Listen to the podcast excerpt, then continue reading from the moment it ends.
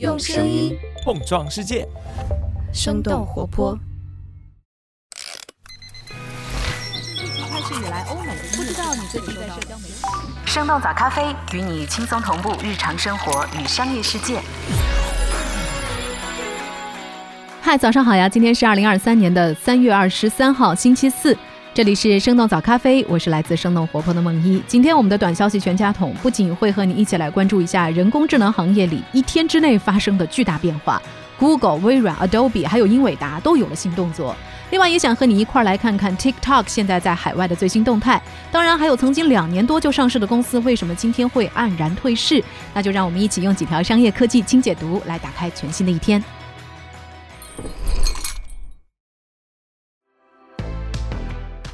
Google 聊天机器人对外开放，Bard 正式开始公测。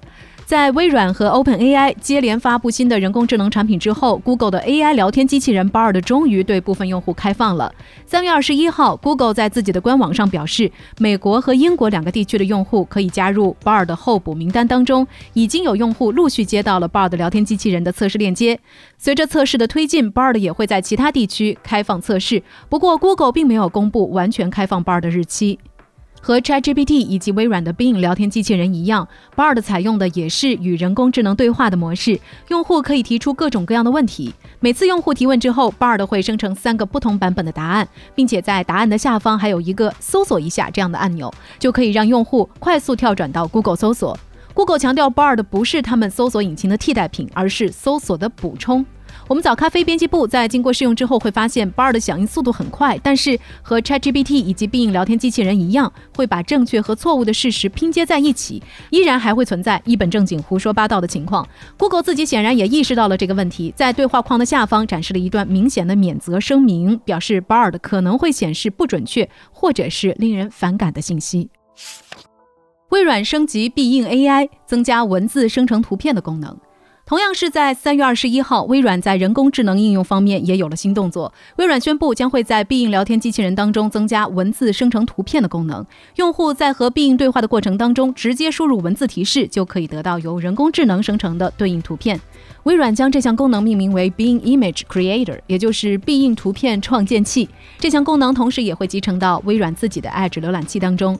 用户即使目前还没有新版必应的访问权限，但是也可以在网页版当中单独访问这项服务。不过，这项功能目前只支持英文的文字输入。微软在新闻稿当中也提到，必应图片创建器也是来源于开发了 ChatGPT 的公司 OpenAI，使用的是最新版本的文字生成图片大模型 DALL-E。为了防止人工智能生成的图像被用在虚假宣传或传播有害信息等方面，微软设置了一些限制措施。当系统检测到可能会生成负面图像时，人工智能会停止生成，并且提示用户。Adobe 入局人工智能，推出生成式 AI 服务。还是在三月二十一号，Adobe 推出了一个名字叫做 Firefly，也就是萤火虫的创意生成式 AI 服务。Adobe 基于 Firefly 提供了两种工具，一种是通过文字直接生成图像，和 DALL-E 以及 Stable Diffusion 的服务类似。另一种模式则是可以生成不同风格的字体。目前，Firefly 仍然处于测试阶段，只能在 Adobe 的网站上体验。不过，Adobe 表示，未来将会把这些功能集成到 Photoshop、Illustrator 和 Premiere 等等创意软件当中。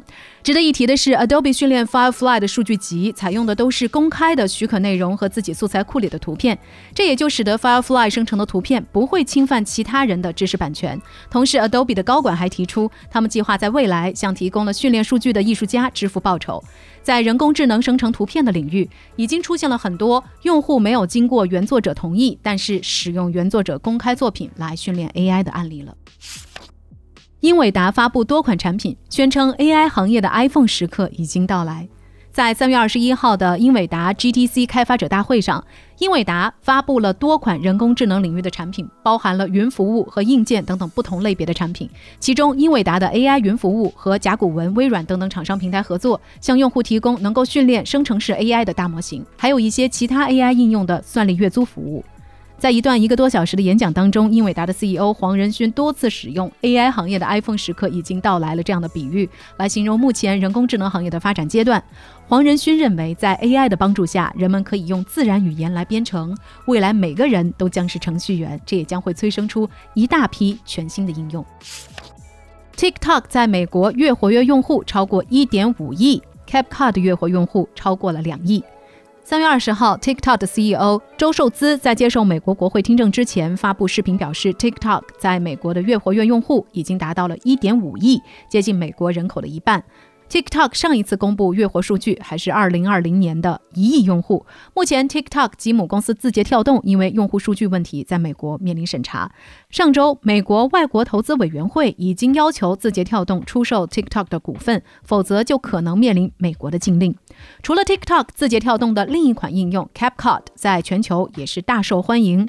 CapCut 也就是海外版的剪映，是一款免费的视频编辑软件，在二零二零年发布，允许用户使用各种模板、滤镜、视觉效果和音乐，使得视频更加吸引人。自这款软件发布以来，CapCut 已经被下载了超过五亿次，拥有超过两亿月活跃用户，成为字节跳动旗下第二款月活跃用户超过一亿的海外产品。CapCut 最近几周的下载量甚至是超过了 TikTok。七日，明星公司趣头条将会从美国退市。趣头条三月二十号发布公告表示，公司已经在三月十四号收到了纳斯达克将股票退市的决定函，而且不会提出上诉。趣头条的股票将在三月二十三号开盘的时候暂停交易。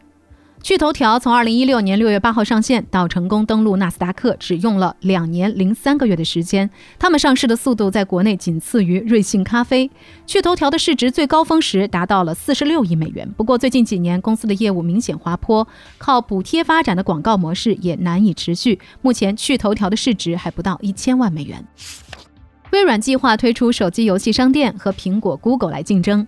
根据英国金融时报的消息，三月二十号，微软旗下 Xbox 的负责人 Phil Spencer 表示，如果监管机构批准微软收购动视暴雪的交易，微软最早在明年将会推出 iPhone 和安卓智能手机上的游戏应用商店。根据欧盟数字市场法案的要求，苹果和 Google 在二零二四年三月需要向其他公司开放自己的手机应用平台。那么，在动视暴雪收购顺利的情况下，微软将会提供内容丰富的游戏应用商店。